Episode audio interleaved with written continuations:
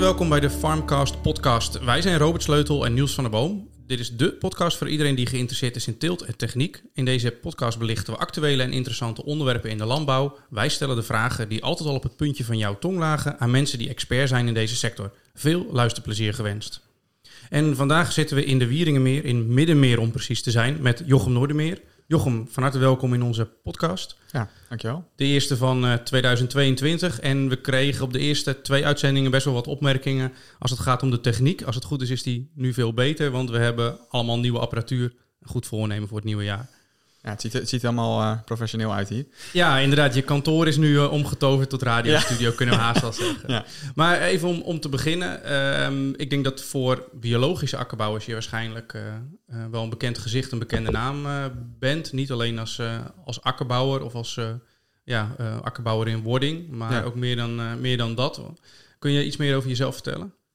Ja, zeker. Nou ja, zoals wat je net al zei, we zitten hier in Middenmeer op uh, het akbouwbedrijf uh, Maatschap Noordermeer, wat ik samen de, met mijn vader beheer. En wij hebben zelf 70 hectare biologisch akkerbouw. 1 op 9 bouwplan met peen, aardappels, sluitkool en rustgewassen. Um, nou, en daarnaast, inderdaad wat jij al zei Niels, kunnen mensen mij ook kennen van, van Delphi. Daar doe ik uh, naast het akbouwbedrijf doe ik daar ook uh, advieswerk voor. Dus ik uh, kom ook bij collega-telers, zeg maar, als sparringpartner. Ja. Zo, noem ik dat eigenlijk. Ja, en ik had het volgens mij niet eens genoemd, maar we gaan het hebben over de biologische landbouw. Of misschien denk vanwege jouw achtergrond ook de biologische akkerbouw. Ja.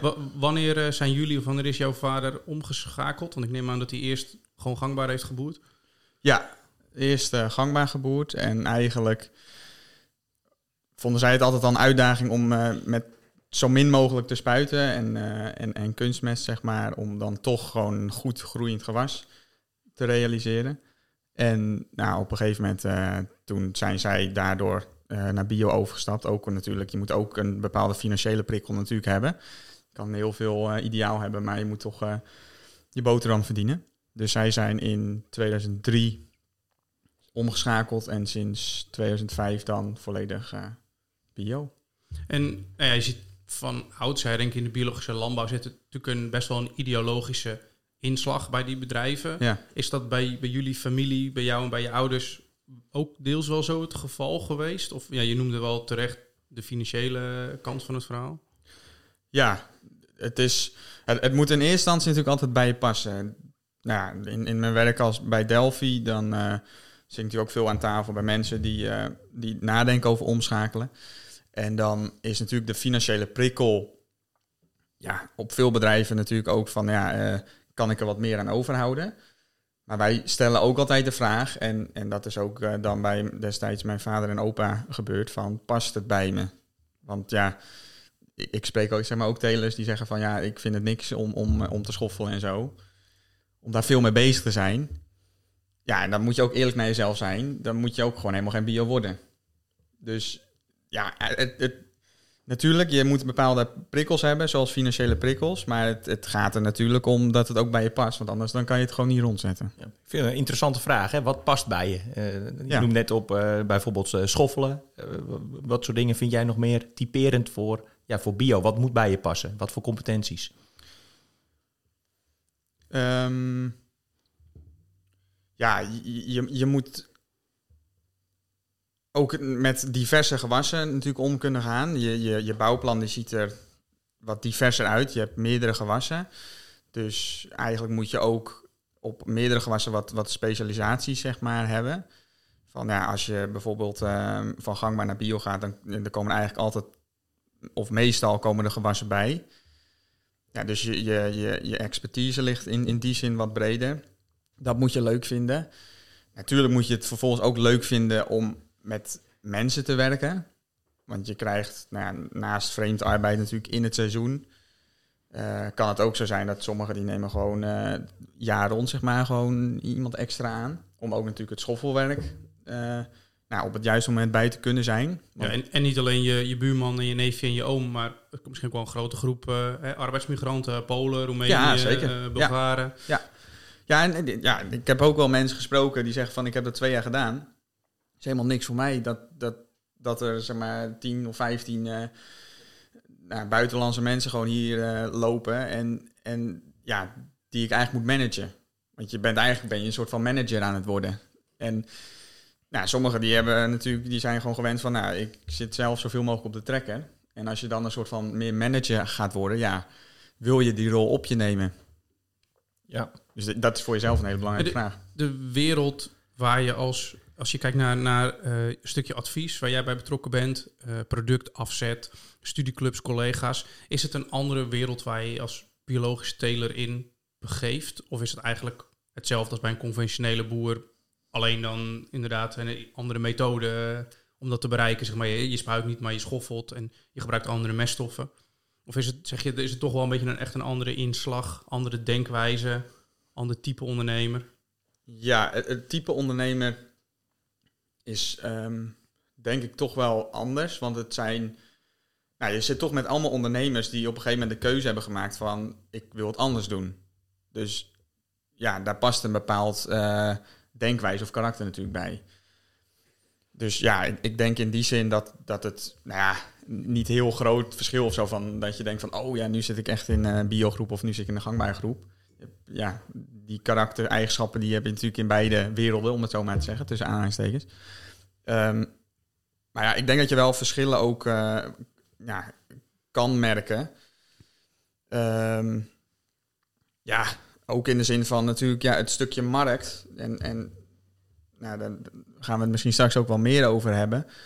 Dat het nu is het natuurlijk eigenlijk steeds meer van, nou, de markt is wat moeizaam, dus er gaat ook steeds meer op contract wel geteeld worden.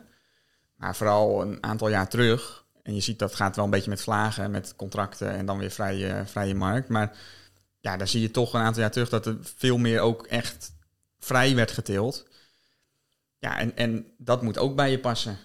Om Ja. gewoon dingen te gaan telen. En, en het stukje handel, zeg maar, niet eh, bij een handelshuis of zo aangesloten zijn, en maar gewoon alleen maar goed producten telen en dan wordt het wel verkocht. Maar ook dat stukje handel actief doen. Ja, ik, ik heb me dat door een, een, ja, een ervaren biologisch teler wel eens laten vertellen, die dat oogpunt inderdaad had. Die zei van, als je kijkt naar recente overstappers, die zijn gewend inderdaad met jaren met diepe dalen en, en hoge pieken.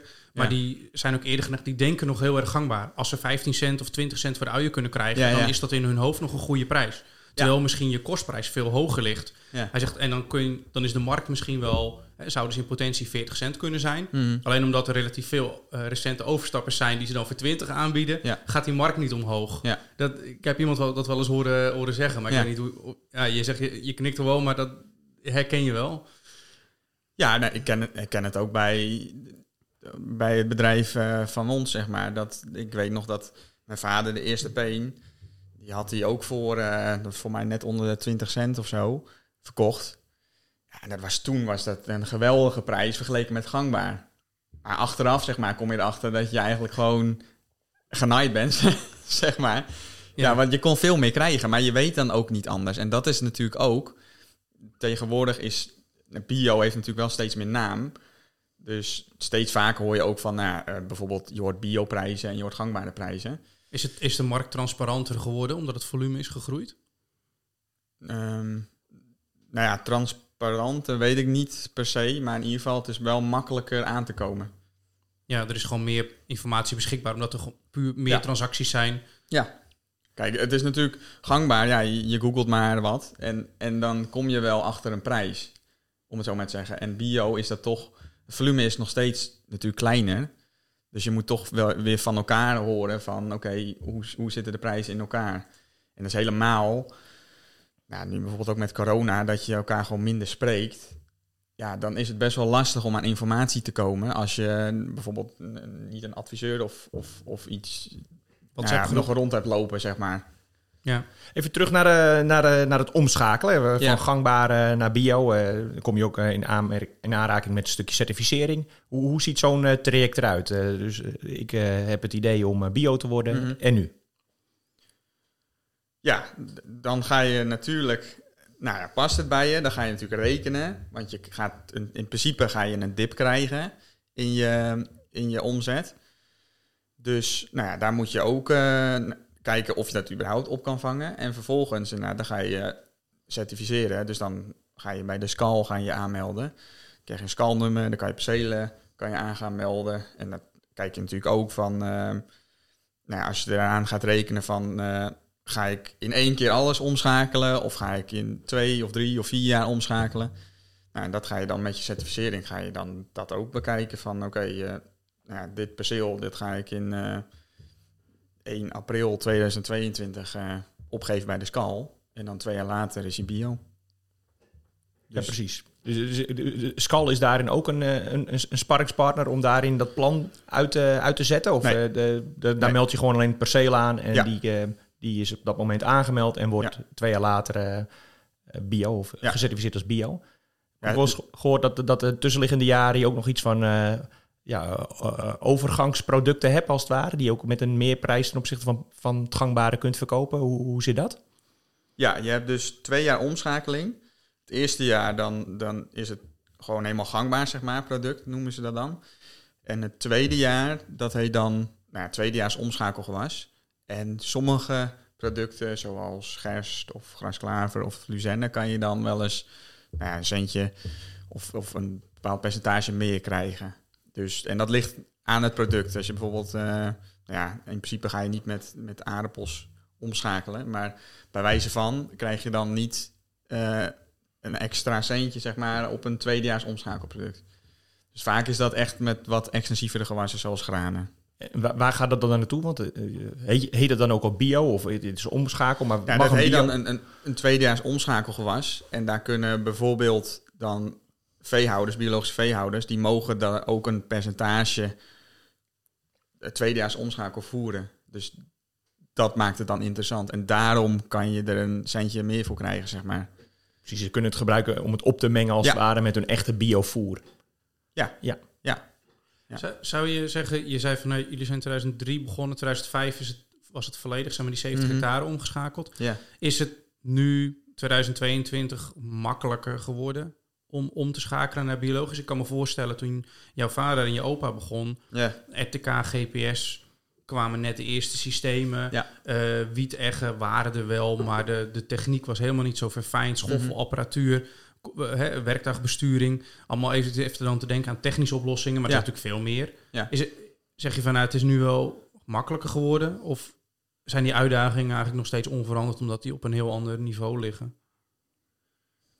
Mm, ja, ik, ik denk dat het in die zin onveranderd is. Kijk, het heeft gewoon natuurlijk ook puur te maken met de, wat doet de markt. Dus je, bij omschakelen kijk je naar je huidige situatie, uh, naar je omschakeljaren en de biologische situatie. En die, die, die omschakeljaren, dan ga je eigenlijk altijd een dip krijgen. En dan moet je met bio moet je dat weer op kunnen vangen. Maar het is natuurlijk afhankelijk van nou, wat is je huidige situatie. Dus hoeveel meer zou je in potentie kunnen verdienen op je, als je alles uh, omschakelt naar bio. En dan ga je natuurlijk omschakelen en dat is heel extensief. Dus je, nou ja, als je een heel intensief gebruik, een, een, een intensief bouwplan in je huidige situatie al hebt, met heel hoge kosten, GPS, weet ik het wat, allemaal. Ja, dan ga je natuurlijk een best wel uh, een diep dal in als je gaat omschakelen, omdat je dat in principe voor omschakelgewassen niet nodig hebt. Dus ja, dan is het natuurlijk wel heel goed kijken of je nou ja, of je dan überhaupt nog wel wat gaat verdienen aan bio, omdat je zo'n heel diep dal hebt. En ja, is dat, um, zeg maar, uh, begin 2000 was dat dan makkelijker om omschakelen dan nu? Ja, toen waren de prijzen bio gewoon goed.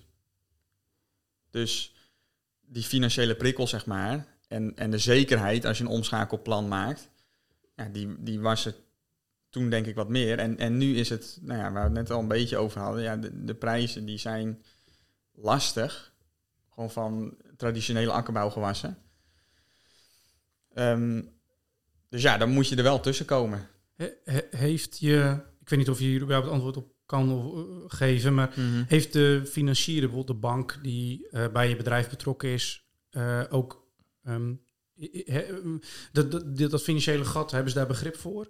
als je zegt van nou, hè, ik, ik kom aan bij mijn, bij mijn manager van de Rabo, ABN, ING Ja. en ik zeg nou, we willen biologisch gaan telen om die en die en die reden. Ja. Maar daardoor gaan we twee jaar wel door een behoorlijk, eh, behoorlijke dip heen in mijn resultaten. Hebben ze daar begrip voor? We- eh, Weet jij dat van collega's? Ehm, ja, wat is begrip, hè? ja, het, Begrip tot, eh, Ja. eh, tot, tot aan als je, als je maar kan betalen. En ja daar- precies. Ja, daar kijken ze gewoon puur naar. En dan is het, nou, om maar zo te zeggen, ja, een bank die volgens de commercials, zeg maar, gewoon zegt van wij doen alles aan om alles te verduurzamen en zo. Ja, die, die moet, hun schoorsteen moet ook gewoon roken. En ja, dan is mijn ervaring van, ja, daar, dat, dan kan je wel heel empathisch zijn, om het zo maar te zeggen. Maar ja, uiteindelijk als het niet uit kan, dan zeggen zij ook gewoon nee. En dan zeggen zij ook niet van, eh, nou ja, vooruit, wij, eh, nou ja, eh, wij, wij, wij v- vertrouwen in je, dus dat...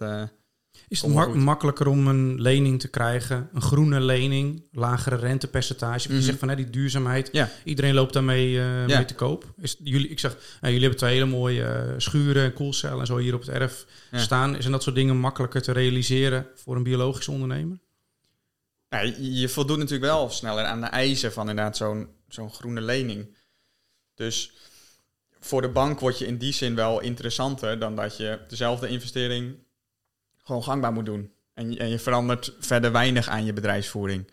Dus ja, er wordt nu wel natuurlijk een bepaalde investeringsmilieu gemaakt, ook door de overheid. Dat, je, nou, dat de bank ook wat meer zekerheid heeft. En dus ook wat meer risico zeg maar, durft te nemen. Of in ieder geval dat ze. Kijk, het is natuurlijk, zij willen misschien wel, maar ja, zij, moeten ook gewoon, ze kunnen niet eh, tegen zeggen van, eh, nou ja, naar Niels, eh, dat, eh, dat vind ik zo'n goede jongen, daar geef ik wel een paar Nee. ton aan en dat maakt niet uit en, en die anderen niet.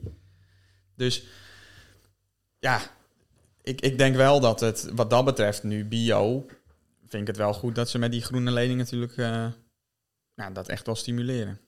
Want er- daar hebben we het niet over gehad natuurlijk, maar je tegelijkertijd, je ziet relatief veel bedrijven ze- zijn omgeschakeld in de laatste tien jaar, om het even Mhm. zo te noemen. Dat is, Ja. we, we zitten nu in de Wieringenmeer, er zitten denk ik redelijk wat bedrijven, natuurlijk Flevoland best veel. In andere streken kom je het niet of nauwelijks tegen, een beetje afhankelijk van waar je zit. Ja. Ehm, en er is natuurlijk ook veel ja, ondernemers die, gangbare ondernemers die niet altijd even blij zijn. De sector, hè, ondernemers worden soms een beetje tegen elkaar eh, op scherp gezet. Ja. Ehm, dat wanneer je al- misschien een betere prijs voor je product krijgt, eh, je kunt Mhm. betere lening, betere voorwaarden. Ja. eh, ja, daardoor neemt die polarisatie ook wel, wel toe. Ik kan me voorstellen dat ook hè, de ongelijkheid in een sector misschien ook wel. eh, dat hoor je als je met, Ja. met gangbare boeren praat. Die zeggen van ja, ik ben al bijna bio, want ik mag Ja. wel zo weinig spuiten en Ja. zo weinig strooien. Ja. Het enige wat ik mis is mijn eh skalnummer en mijn Ja. certificaat. Nou ja, ja, ik geloof ook wel, om het zo maar te zeggen, dat eh, sommige gangbare telers, dat die het qua milieu, zeg maar, beter doen dan sommige biotelers.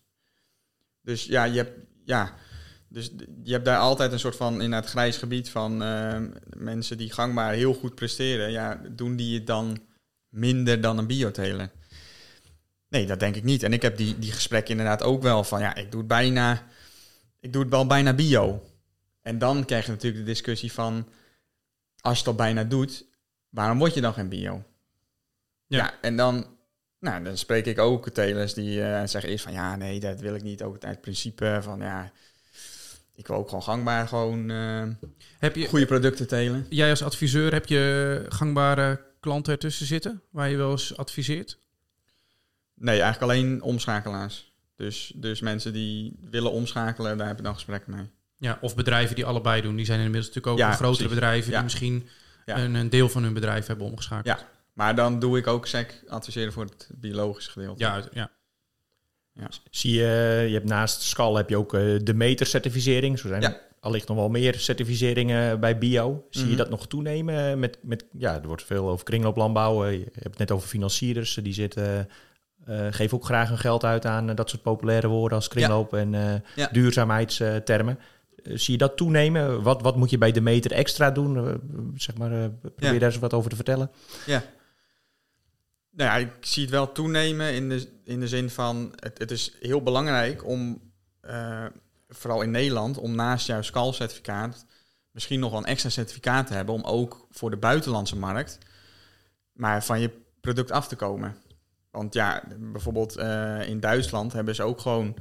Um, um, gewoon ook extra certificering eigenlijk erbovenop. En dat is soms lastig, want soms moet je daar gewoon echt ook een, een, een Duitse onderneming voor hebben.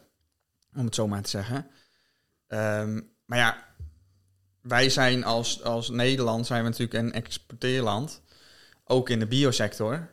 Ja, en dan, dan moet je ook om je heen kijken om, om, om in, in andere Europese landen van wat eisen ze daar en kan ik ook zo'n certificaat krijgen. Dus ja, dat zie je. En dan zie je bijvoorbeeld ook dat een Demeter-certificaat um, wel ja, meer wordt gedaan, omdat je met een Demeter-certificaat ook makkelijker ook in andere Europese landen, dat zij zeggen van oké, je bent Demeter. Nou ja, dat is misschien niet ons certificaat, maar dan weten we wel zeker dat het minimaal aan de voorwaarden voldoet van ons certificaat. Nou, en dan zie je bijvoorbeeld ja, dat, dat dat wel, denk ik, wel wat groeit. Uh, maar ja, de meter is natuurlijk wel, nou, je hebt een aantal extra voorwaarden dat je 100% biologische mest, uh, een bepaald percentage moet je dan ook nog gewoon grove mest hebben. Je mag maximaal 112 kilo stikstof, bedrijfsbreed, uh, per hectare strooien. Dus er zitten echt wel extra voorwaarden aan, maar je hebt dan ook nog het stukje, um, ja, zij bekijken natuurlijk ook het landbouwsysteem echt als een heel systeem. En dan haal je ook het heelal en um, nou ja, de hele ecosysteem erbij. En daar moet je wel, om het zo maar te zeggen, in geloven en echt achter staan dat dat werkt. Dus kijk, met Skal, je, je moet er natuurlijk al achter de regelgeving staan. Um, maar dan gaat bij de meter echt wel een schepje bovenop dat het ook is van, um, nou ja, sta je bijvoorbeeld ja, achter preparaten. Het, holistische gedachtegoed, ja. wat eigenlijk, ja, waar biologisch misschien van oudsher wel op gestaafd is, dat komt daar nog weer veel meer naar voren. Dan uh, inderdaad, Scal is het, is het puur een hele nuchtere benadering. Je volgt deze regels en daar krijg je dit certificaat voor terug. Hoe, um, dat schiet me nu in één keer te binnen, maar hoe, hoe zie jij dat Mult met uh, veganistisch, vegan? Is ook iets wat op kleine schaal wordt, wordt beoefend? Is, Zie je dat als een niche of denk je dat dat wel toe gaat nemen? Ik denk wel dat het toe gaat nemen. tenminste, nou ja, als, als je de, markt ook van vegan zeg maar bekijkt, dan, dan denk ik dat er best wel een, een leuke vraag naar is. Maar ja, dan, dan moet het hele marketingapparaat dat moet gewoon aan de gang gaan. Um, ja, ik, ik denk wel dat dat, dat, dat een, uh, nou ja, dat dat best wel een leuk verdienmodel kan zijn als dat echt goed in de markt wordt gezet. Gisteren hoorde ik op de radio, uh, het is deze maand uh, Veganuary. Is uh, oh. de, de maand om uh, te proberen geen vlees te eten. Yeah. Uh, ja. Het is voor... mij niet gelukt tot dus. nee, mij ook niet. Oh. Maar ja, aan de andere kant, aan de ene kant zeggen ze bij de meter natuurlijk meer kringlooplandbouw. Dus ook veehouden. Ja. al zou je een, een nieuwe segment willen slaan in bio en mm -hmm. ja, je willen focussen op de plant, ja. dan is dat op zich een leuk begin. Veganuary. Ja, nee, zeker. Maar ja, dan, dat, dat vegan landbouw, dat matcht alweer niet zeg maar, met het Demeter-certificaat. Want ja, bij Demeter is natuurlijk het hele ecosysteem is van belang. En daar past ook het dier in. Dus nou, eigenlijk voldoen je dan al niet meer aan, uh, aan de Demeter-eisen. Dus ja, dat, dat mensen die daaraan beginnen, die, uh, die zullen dan ook een Demeter-certificaat uh, waarschijnlijk verliezen. Ehm, ja, en, en ik denk ook dat de meter daar niet uh, zomaar zegt van nou, we gaan daar een uitzondering voor maken. Is, uh, oh, sorry, uh, gemengd bedrijf. voorstellen, hè? Je, je hebt natuurlijk organische meststoffen nodig. Zou een gemengd bedrijf, is dat voor biologisch nog weer interessanter? Denk, wat vind je persoonlijk van? Misschien wel voor jullie situatie? Ja, een gemengd bedrijf is bio denk ik heel interessant. Of het nou echt dat je zelf uh, in je eentje bij de takken doet, of dat je heel intensief samenwerkt met een, als akkerbouwer met een veehouder. En ja, dat heeft ook natuurlijk puur met de meststoffen te maken. Van ja, bio is eigenlijk, mest is gewoon een schaarste product. En dat zie je nu ook, die prijzen die zijn gigantisch hoog als je er al aan kan komen. En dat zal alleen nog maar toenemen met... eh, ja, je ziet dat nu toch ook dat eh, gangbaar wordt ook steeds meer aan de mest getrokken. Met die hoge kunstmestprijzen. Ja, en, en bio mag je ook nog wel een deel gangbare mest gebruiken. Ehm, en ja, dan zie je gewoon als daar gangbaar meer aan getrokken wordt, ja, dan, dan heb je in bio heb je ook toch wat minder mogelijkheden. En dan wordt het ook, wat al schaars is, wordt nog schaarser.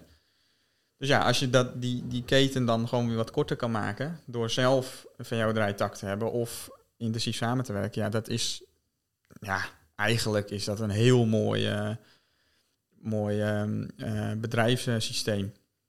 Eigenlijk, je, je zegt van hé, je mag nog een deel gangbare ehm, mest aanwenden. Je mag volgens mij ook een deel saaizaad, pootgoed, ook wat gangbaar is, Ja. gebruiken. Je voer mag je voor een deel gangbaar voor je dieren gebruiken. Ja.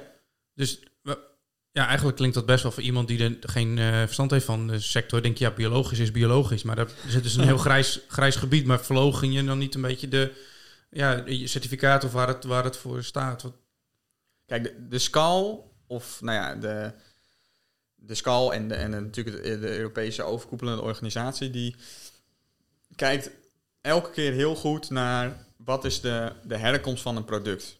En past dat bij het biologische gedachtegoed. Dus het kan best zo zijn dat nu een product, zeg maar, nog wel bio mag, maar dat ze dat nog een keer weer onder de loep nemen en dat ze dan zeggen van ja, dat past er toch niet helemaal bij. Wat je nu natuurlijk ook hebt met de OPF en de plant-based nitro. Ja, daar vinden ze nu toch eigenlijk van dat past niet bij ons biologisch gedachtegoed. wat, wat, wat is dat? Kun je plant-based nitro? Ja, nou, OPF, dat, OPF-granulaat, dat is misschien wel bij meerdere bekend. En plant-based nitro, dat is eigenlijk ook een eh, nou vergelijkbare korrel. Dat is eh, een, een, een B-meststof. Dus je hebt in bio heb je A, B, C-meststoffen. A-meststof is 100% biologisch. B-meststof is wel van gangbare oorsprong, om het zo maar te zeggen. Maar dat heeft dan wel een toelating.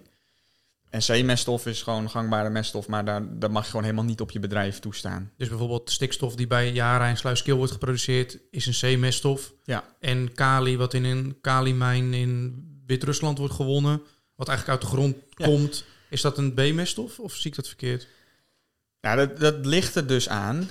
Ehm, nou, ja, bijvoorbeeld patentkali, dat, dat is, nou ja, dat is officieel een B-meststof, maar er zit geen stikstof in.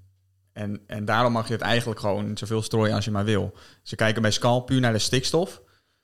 En dan moet bedrijfsbreed eh, maximaal 30% van al je stikstof mag eh, afkomstig zijn van een B-meststof. Ja, in patentkali zit geen stikstof in, dus dan, dan heb je dat probleem niet. Ehm, maar ja, Skal die kijkt wel heel goed inderdaad naar wat is, wat is de herkomst. Ehm, hoe ehm, zwaar weegt zeg maar, dat, dat product op het, het plaatselijke ecosysteem. Inderdaad, wat je zegt met de mijn. Ja, dan kijken ze wel van eh, hoe, nou ja, hoe erg is dat voor die, die plaatselijke omgeving, voor de samenleving daar, voor het ecosysteem daar. En, en past dat in ons biologische gedachtegoed? Oké. Zo, in basis daarvan hebben ze ook wel eerdere producten hebben ze toch op een gegeven moment gezegd van nou, dat gaan we niet meer toestaan. Ook al is het in principe gewoon een product uit een mijn. Het is lokaal is het zo slecht zeg maar voor het ecosysteem dat we toch zeggen van dat gaan we niet doen. Als we dat met alle grondstoffen voor de accu's en zo van je telefoon en je Tesla gaan doen, dan hebben we dadelijk helemaal niks meer. Eh, ja, nee, dat klopt. Ja, we- ja. ja Ik wil, dat is wel toch, lastig. ik wil toch nog weer even terug over het omschakelen. Eh, Ja. Dus deels ook wel eh, natuurlijk interessant voor, eh, voor boeren met interesse. Is dat, is dat interesse persoonlijk, eh, Robert, voor je eigen bedrijf thuis? Eh, natuurlijk, je moet overal voor openstaan, eh toch? Eh, ik bedoel, eh, ook nooit om het oud om te leren. Eh, dus eh, ik, ik ben aan het omschakelen. Mijn, eh, mijn jaren in omschakeling die, die lopen. En eh, Ja. ja. je geeft net aan, er is een omzetdip. eh, omdat je gemiddeld eh, teruggaat naar wat graangewassen of wat maaigewassen om om te schakelen. Ja, Ehm, ja, daarna wil je eigenlijk toch wel een, eh, een cashcrop eh, gaan telen. ja. Ehm, nou, jij geeft aan eh, dat jullie hier thuis peen, aardappel en sluitkool telen. Mhm. Hoe, eh, ik hoor langs de weg ook wel eens dat aardappel een beetje Russisch rou- roulette is in verband met Phytophthora en een misoogst. Hoe, hoe zie je dat? Hoe, wat voor gewassen worden daarna veelal geteeld? Of hoe kan ik proberen om mijn omzet weer ja, op te schalen? Ja, ja. Nou, vaak wordt toch voor gekozen van wat er, wat er gangbaar werd geteeld. Dus als er gangbaar ook al aardappels, peen, uien zeg maar werd geteeld, ja, dan wordt daar bio eigenlijk ook gewoon mee doorgegaan. Ehm, inderdaad, wat je zegt met, uh, met aardappels, ja, je krijgt wel steeds meer robuuste rassen natuurlijk. Maar als een, een jaar als afgelopen jaar dat de Vitofta natuurlijk zo hoog is, ja, dan zie je gewoon die, die, die robuustheid in die rassen, ja, die, uh, die kan dat ook niet aan. Maar dat zie je natuurlijk ook met de Mildau in de uien, heb je natuurlijk gezien. Um, dus ja, ik denk dat dat Russische roulette in de zin van, uh, van, de, van de teelt, dus uh, van de Vitofthera zeg maar, dat is er... Nou ja, daar probeer je in ieder geval zoveel mogelijk van af te komen. En dat zie ik ook wel, dat er gewoon echt wel betere rassen op de markt komen. Maar ja, het stukje prijs is natuurlijk wel lastig. Neem bijvoorbeeld de Pain. Ja, dat is afgelopen jaren niet heel denderend, om het zo maar te zeggen. En daar wordt gewoon heel veel van geteeld. En het is in principe een heel uh, makkelijk product, eigenlijk bio, om te telen als je het onkruid goed in de hand hebt. Um, dus ja, dat, dat is nou ja, inderdaad wel, wel echt een ding. Um, dat ja, hoe erg is die cashcrop dan nog wel een cashcrop? En um, nou, in uien zien we bijvoorbeeld wel, dat, dat is wel afgelopen jaren wel wat stabieler. Maar eigenlijk zeggen we eigenlijk altijd, die, echt die klassieke akkerbouwgewassen, die zijn nu wel minder cashcrop dan het is geweest. Maar dat is nu de periode. Dat, dat zien we natuurlijk wel in de historie ook van bio, van dat gaat gewoon met vlagen. Ja, doordat het nu minder schaars is, er zijn meer biologische telers bijgekomen, is allicht het aanbod groter van Ja. bijvoorbeeld peen. En daardoor staat de prijs wat onder druk. Eh, Ja. Het markteffect eh, heeft daar ook zijn werk gedaan, zeg maar. Precies. vraag en aanbod. Ja. Dus ja, dan is het inderdaad een vraag en aanbod. Nou, dan is er heel een stuk meer aanbod dan dat de vraag is. Ehm, ja, en vervolgens dan eh, nou, gaan misschien mensen toch wat terugschakelen of er komen een st- stuk minder omschakelaars bij. Dus ja, dan hoop je natuurlijk ook dat over een aantal jaar dat dat wel weer beter wordt. Maar ja, die gesprek heb ik natuurlijk ook met telers van ja, wanneer is dat nou? Je hebt, je hebt twee jaar omschakeling. Moet je dan nu omschakelen of, of moet je toch wachten? Nou, als straks dus die, nou, we uit deze dip zijn, zeg maar, De vraag weer groeit. de vraag weer groeit. Ja, d- ben je dan niet te laat als je dan pas gaat omschakelen? Weer achter de markt aan. Ja. ja. De, maar de- ja, dat is het ondernemerschap. Dat, dat is, eh, Hoe, Risico's hoe, nemen. Hoe, hoe kan er bio-vraag gecreëerd worden? hè? Ik bedoel, eh, overheidsmatig wordt er, eh, worden Ja. er allerlei percentages biolandbouw opgenoemd. eh, Ja. eh, nou, leuke, leuke streefwaarden zou ik zeggen. Maar inderdaad, Green Deal, 25%. Ik Ja. denk dat dat degene is we hebben die iedereen het meest bijblijft, meen Ja. 2030. uiteindelijk gaat de markt dat reguleren. Hè? De markt gaat zeggen, eh, als er voldoende betaald wordt... dan zullen mensen eerder gestimuleerd worden om ook biologisch te gaan telen. eh. Ja. Hoe, eh, hoe denk jij, of hoe zie jij die markt tegemoet? Of eh, waar denk jij dat kansen liggen voor bijvoorbeeld dan biopeen, om die maar Mhm. even op te noemen? ja. Ja, en als, als er genoeg vraag is naar een product, dan zijn er ook genoeg telers die gaan omschakelen. Ehm, wat, nou ja, waar ik het eigenlijk altijd wel, eh, eh, hoe moet ik dat zeggen? Er wordt nu heel erg gestimuleerd, zeg maar, op de aanbodkant. En dat is leuk en dat is fijn, want ook, eh, nou ja, bijvoorbeeld we hadden het net over de groene leningen, dat, dat vind ik in principe goed. Maar als aan de vraagkant niks gebeurt, dan is dat allemaal geld dat je erin hebt gepompt, wat, ja, wat je net zo goed niet had kunnen doen, denk ik. Als je aan die vraagkant, als je daar iets mee kan doen, ja, dan, dan ik spreek genoeg telers die dan zeggen, ja, eh, als de prijs er maar is, dan schakel ik wel om. Dus dan zo'n prikkel is veel krachtiger dan te zeggen van, nou ja, ehm, we geven een, eh, een kleine premie uh, om bijvoorbeeld uit te laten rekenen hoeveel omschakelen kost. Ja. Nee, maar de, ik, ik bedoel meer, zeg maar, er wordt natuurlijk vanuit de overheid uh, 25% dus, dus Ja. bio uh, nagestreefd. Ja. Nou, uh, hartstikke mooi. Ja. Nou, blijkbaar met, als het nu 15% is en de prijs eigenlijk niet helemaal meekomt, lijkt me dat een hele opgave. Mhm. Wat moet de overheid doen om, zeg maar, wel als ze 25% bio nastreven, bij bijvoorbeeld peen, die afzet met prijs ook te stimuleren? Want dat is dan eigenlijk ook wat je naar zou moeten streven, toch? Ja. Ja, en dat is puur, nou, dat is natuurlijk wel eens over gesproken met bijvoorbeeld btw-verlaging of uh, ja, toch ook meer aan de marketingkant van hoe ga je het, het biologisch product in de markt zetten. Ehm, ga je biologische producten in een supermarkt bijvoorbeeld ja, toch meer aandacht geven, ook op reclames of ja, ik denk op die manier ga je die 25% realiseren. Laatst. heb je vertrouwen in, uh, uh, in de exportmarkten? Duitsland is volgens mij echt misschien de grootste biomarkt, Scandinavië, Engeland. Ja. Frankrijk een hele grote. Wordt het ook.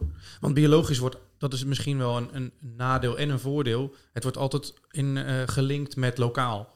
Ja. En misschien, je kunt er een hele discussie over gaan voeren, want jullie Peen, uh, de afstand tot Hannover is misschien wel veel beter dan wanneer iemand mm. het achter Berlijn teelt. Ja, ja, ja. Qua food miles. Maar Ja. Er zit geen label op met Nee. Made in Germany. Nee.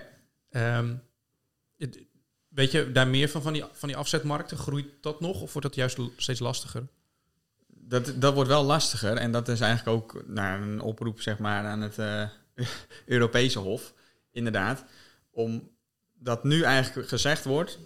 eh, bijvoorbeeld in Frankrijk of in Duitsland zeggen ze van... ehm, nou ja, het moet uit het land zelf komen. Dus of er nou bijvoorbeeld in, in Noord-Frankrijk een eh, supermarkt zit... en dat eh Zeeuws-Vlaanderen is nou ja, gewoon veel dichterbij... Nou, dan is er een kans dat zij alsnog gewoon uit, uit Zuid-Frankrijk hun producten moeten halen ook. Omdat zij aan een bepaald percentage lokaal, tussen aanhalingstekens, eh, moeten voldoen. Dus van eigen bodem. Ja, maar inderdaad wat je al zegt, dat in, in principe slaat dat nu nergens op. Omdat je eigenlijk natuurlijk dan gewoon de landgrenzen, die, die moet je daar niet meerekenen. En dat moet je denk ik dan Europees aanpakken van jongens, we gaan niet kijken naar komt het uit Duitsland of niet. Maar hoeveel kilometer zit er tussen? Ja, of zijn wij Nederlanders niet eh, nationalistisch genoeg, zeg maar. Hè? De, laatst zag ik een etiket eh, kwam Ja. voorbij eh, van een stukje vlees. Er stond op Nederlands geboren, Nederlands gemest, Nederlands geslacht en Nederlands uitgebeend. Ja, Eh, nou, dat je dat op een verpakking moet zetten, vind, vind ik persoonlijk eh, wel eh, bijzonder. Hè? Als je zou zeggen, het is eh, kaas uit Gouda, dan verwacht ik... ja, Dat kaas uit Gouda als het ware. Ja. Niet uit, nou maakt mij niet uit waar het uit het buitenland vandaan komt, maar dan verwacht ik Goudse kaas. en eh, nou zeg ik misschien wel weer een heel andere merknaam, Goudse kaas. Maar nou ja, zijn wij als Nederlanders wel niet nou, nationalistisch genoeg dat wij peen kopen en niet kijken naar het land van oorsprong? Zou daar voor Nederlandse afzetmarkten ook nog een kans liggen? Ja, dat, de, inderdaad, dat is wel, zou een hele goede zijn. Want we zien dus landen om ons heen, daar moeten ze eigenlijk minstens, moet gewoon een percentage in de supermarkt van eigen bodem zijn. Ne- Nederland heb ik dat nog niet gehoord. Dat, dat, dat eh, in de Jumbo's en de Albert Heijns, dat je een bepaald percentage van eigen bodem moet zijn. Kijk, als het hier gewoon, wij ehm, doen hier ook wel spersiebonen telen. Nou, als Spaanse spersiebonen goedkoper zijn, dan zijn we in Nederland handelsland genoeg om het gewoon niet hier vandaan te halen, maar uit Spanje. Ja, dat is de realiteit. Wat dat betreft eh, ligt denk ik de, de, de afzet of de markt, eh, bio of gangbaar, niet zo heel ver uit elkaar. Hè? Dat, dat, ik denk dat het in beide nou, deelsectoren aan de hand is. Dat Ja. als, als iets goedkoper is uit het buitenland vandaan, dan zijn wij Nederlanders eh, ge- geneigd om het schap te vullen met dat goedkopere, Ja. om meer te kunnen verkopen. Ja. En, en misschien is dat wel eh, nou, niet alleen een kans voor, eh, voor, voor bio, maar ook voor gangbaar, om onze Nederlandse producten ja, te verkopen met, ja, met een Hollands logo of een Hollandse Ja. branding. eh. Ja. ja, Is die, is die Spaanse sperzieboon net zo bio als jouw sperzieboon die hier in Middenmeer wordt geteeld? Is die qua eisen, wetgeving hetzelfde? Is dat Europa breed gelijk? Mm, Ja, in zekere zin wel. Je hebt dus die Europese overkoepelende organisatie. En ehm, nou, net als het GLB, zeg maar, heeft elke eh, lokale instantie, dus in Nederland dan de SCAL, eh, geeft daar zijn eigen invulling aan. Ehm, ja, en die invulling die kan in Spanje wat anders zijn dan in Nederland. Maar de grove lijnen dus, ja, die, die zijn wel anders. Maar je ziet bijvoorbeeld ook ja, eh, het, het hele koperverhaal. Wat, je, wat natuurlijk ook eh, in, in Nederland zwaar onder de loep ligt. Ja, voor de Phytophthora-bestrijding Ja. in aardappelen Ja. bedoel je? Ja, nou, ik kan me zo voorstellen dat bijvoorbeeld eh, als je in Polen komt of zo, ja, dat, dat daar ja, bijna alles gewoon met koper wordt gespoten. Want ja, dat is daar gewoon dan Ja. bijvoorbeeld toegestaan. Ik weet de details niet van, maar dat, dat, dat, dat is een mogelijkheid. En, en dat is ja, best wel lastig, omdat inderdaad ook... Nou, dat is ook weer, weer een oproep naar, naar... Als Europa zijn we een blok, zeg maar. Maar dan moet je het ook natuurlijk wel echt goed reguleren... dat overal wel hetzelfde wordt gedaan. Voor, voor we een beetje naar, naar een afronding uh, toe gaan, gaan werken... om het niet te lang... Het is heel interessant, maar oh ja. te lang te laten duren... Um, een argument die ik zelf nog wel eens hoor bij conventionele akkerbouwers is het steeds kleiner wordend pakket aan gewasbeschermingsmiddelen. De kosten ervan stijgen. Um, niet iedereen heeft een goed gevoel erbij van ja, ik, ik, ik, geef veel geld uit, ik krijg vaak met die veldspuit rond. Ja. Er wordt zwaar op geadviseerd. Is dat altijd wel het goede wat ik doe? Um, ja, mensen worden ook gewoon een beetje zagrijnig van. Uh, hè, ze worden afgeschilderd als uh, milieubelasters en uh, wordt met vingertje naar hun gewezen. Mhm. Eh, dat wordt toch als motivatie aangedragen om, gedragen om uh, over te schakelen. Ja, wat, wat vind je ervan? Zeg je van, nou, dat kan prima motivatie zijn? Of zeg je van, nou ja, je hebt misschien bio nog wel meer regeldruk. Dus om, om die te omzeilen, ontkomen, mm hoef je het niet te doen. Ja, je hebt eigenlijk dezelfde regeldruk, zeg maar, maar het zijn andere regels. Zo leg ik het eigenlijk altijd uit. Um, dus ja, in, in die zin dat, dat hele bureaucratische wat er gewoon steeds meer op komt te liggen, ja, dat heb je bio ook. Ik snap wel heel goed het gedachtegoed dat je zoiets hebt van ja, de samenleving die. Uh, ik heb het gevoel dat die me een beetje uit gaan kotsen, zeg maar. En ja, als ik dat bio heb, als ik dan bio ga, dan heb ik dat minder.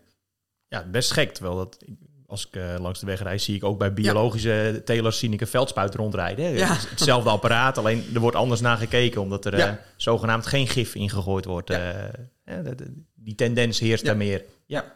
ja, en dat is nou ja, ook best wel lastig. En natuurlijk ook, vind ik, als biotelers ook, en ook als skal. Um, het is natuurlijk een hele lastige discussie van ja, hoe, hoe streng moet je bijvoorbeeld zijn. Ook wat we net al uitlegden met OPF en plant-based nitro. Ja, moet je dat er wel uithalen? Um, ja, ik wil daar hier uh, niet per se een oordeel over geven, maar het is wel van, je moet als bio wel echt het onderscheid blijven kunnen maken tussen bio en gangbaar. Dus je moet op een gegeven moment inderdaad niet hebben van, ja, wat is op een gegeven moment het, het, verschil? Um, ja, dan, dan kan je bij wijze van net zo goed geen bio worden. Maar de consument die moet nog wel bio willen kopen, omdat het aan bepaalde voorwaarden voldoet. En als dat te dicht bij gangbaar gaat liggen, ja, dan ga je het op een gegeven moment natuurlijk oplopen. Dat, dat, je, dat voordeel ben je gewoon dan kwijt. Dus gangbaar wordt steeds strenger. Ja, dan uh, logischerwijs moet je als bio dan ook steeds strenger voor jezelf worden. Ja, de differentiatie wil je behouden. Ja, dat moet ook om eerlijk tegen de, de, de consument te blijven. Hoe zie je dat op je eigen bedrijf? Zeg maar, wat voor dingen zou jij op je eigen bedrijf willen doen? Ja, daar ben ik ook wel benieuwd naar. Inderdaad, beetje misschien als afsluiter. Uh, je zit misschien al in maatschap met je ouders, maar ja. ja. hoe zie je dat hier? Nou, wij zijn ook aan het oriënteren op bijvoorbeeld de meter. Van, nou, is dat wat voor ons? Uh, ook, nou ja, je gaat natuurlijk eerst kijken om het maar uh, in de volgorde te doen. Is het, is het wat voor je? Nou, daar ga je over nadenken. Uh, nou, dan heb je natuurlijk ook gewoon de financiële prikkel van... misschien krijg je er niet eens veel meer voor... maar je product ligt gewoon makkelijker in de markt. Dus ja, dat is ook prettig. Nou, en dan vervolgens uh, dan, dan ga je een cursus doen... om nou, natuurlijk echt te kijken van... Uh, Oké, ga ik dit echt doen? Ja, en, en daar zijn wij nu wel echt naar aan het kijken... of dat die... nou ja, om, om maar te blijven ontwikkelen en niet stil te staan is, is dat wel nodig. Dat holistische karakter en kijken naar de uh, maanstand wanneer je een bepaald gewas gaat zaaien. Is het iets wat, wat bij jou persoonlijk past? Of zeg je van nou, dan moet ik soms nog wel een beetje slikken, want ik ben uiteindelijk maar gewoon een uh, nuchtere boer. um, ja, dat, ik, ik vind het heel interessant, zeg maar, dat die hele natuur, die is op een bepaalde manier opgebouwd en is veel meer tussen hemel en aarde dan wij uh, kunnen beschrijven in NPK. Om het zomaar, om het even heel zwart-wit te zeggen, zeg maar. Dus ja, ik, ik, ik denk niet dat het gek is. Ik denk dat er juist heel veel oude kennis in zit. Want vroeger, toen, toen liepen mensen ook eh, de dijk op om te kijken of het uh, eb of vloed was. Of hoe de maanstand, of het, ja, hoe de maanstand stond. Om gewoon te kijken van, uh, moet ik nu wel of niet zaaien? Dat is eigenlijk gewoon heel veel oude kennis die verloren is gegaan omdat alles tegenwoordig in een rapportje moet staan, anders bestaat het niet. waarom, ja, kun je dat kort uitleggen als je weet, waarom is dat van belang? Heeft dat te maken met meer uh, zonuren of waarom is, wat ik zeg, app en vloed van, van invloed? Nou, kijk, ja, app en vloed is natuurlijk uh, de maan die, die trekt aan, aan water, aan vocht. En dat heb je ook in een plant, vocht. Dus je hebt bepaalde processen in een plant en ja, en die, um, die eb en vloed, die getijdenstand zeg maar, ja, dat heeft ook invloed dus op een plant. Ja, en hoe dat precies zit, zeg maar, ik ben er nu ook gewoon aan, in aan het verdiepen, zeg maar, maar ik geloof dan wel, gewoon, het is natuurlijk heel grappig wat je zegt van een, een nuchtere boerenverstand. Ja, ik vind het ook best wel nuchter boerenverstand om te zeggen van, ik sta op het strand, ik zie eb en vloed, ja, waarom gebeurt dat niet in de plant? Zeg maar. Dus waarom zou een plant daarvan uitgesloten zijn? Ja. Dus ja, dan geloof ik wel dat dat invloed heeft. Maar ja, dan is natuurlijk de vraag van hoe groot is die invloed? En ja, hoeveel rekening moet ik daarmee houden? Ja. Dus ja, ik vind het ook heel nuchter om gewoon af en toe gewoon om je heen te kijken en te zien van wat gebeurt er in de natuur. En uh, nou ja, hoe, hoe kan ik dat gewoon toepassen op mijn bedrijf? ja. Heb je nog een mooie afsluiter, eh, Robert? Nou ja, we, we hebben het over uh, het, het, standaardiseren van uh, standaard akkerbouwgewassen in de bio. Ja. nou, ik zie nog niet heel veel exotische gewassen. Als ik hier ook vijf jaar terugkom en ondernemer Jochem Noordermeer zit tegenover me, wat voor gewassen zie ik hier dan terug? Nou ja, ik, om het maar even op terug te komen, die, die cashcrop. Ik denk dat het heel erg belangrijk is om als akkerbouw nou, heel goed te kijken dus naar meer de tuinbouwgewassen, bijvoorbeeld koolachtige. Dus de echt intensievere gewassen, ja, daar is gewoon tegenwoordig meer op te verdienen. Dus ehm, ja, ik denk dat het dus of naar een, een andere label gaat, zeg maar. Dus bijvoorbeeld de meter, ja, of, of je gaat het toch echt over intensievere gewassen gooien. Ja, meer de niche weer opzoeken. Ja, ja. Ja. En, ja, en misschien wel uh, inderdaad meer rekening houden met uh, eb en vloed en de stand van de maan. Proberen om uh, de afzet goed voor elkaar te hebben, goede regels. Ja. is nog heel wat, ja. ja. wat, je, wat nog opwacht. Ja. Heel interessant, dankjewel. Ik hoop dat de lezers het ook, of de lezers zeg ik, de luisteraars het ook allemaal heel interessant vonden. Bedankt in ieder geval dat we bij je aan mochten schuiven. Ja, leuk. Dank jullie wel. Volgens mij is de geluidkwaliteit ten opzichte van de vorige twee uh, een stuk verbeterd. Um, als mensen toch nog uh, opmerkingen hebben, dan horen we het graag. Ja. Kan via de social media kanalen zijn. Uh, in ieder geval Robert en ik allebei wel te vinden. En um, nou ja, wie weet een keer ja, tot een volgende podcast over wat voor onderwerp dan ook. Ja, lijkt me leuk. Leuk dat je luisterde naar de Farmcast podcast. We zijn erg benieuwd naar wat je van deze uitzending vond. We ontvangen graag tips of ideeën voor toekomstige afleveringen van je. Je kunt je reacties sturen naar farmcast.farmmedia.nl of je kunt ons vinden op de social media kanalen zoals Facebook en Twitter. Alle Farmcast podcasts kun je vinden op Spotify, Apple Podcasts en op farmcast.nl. Tot de volgende podcast.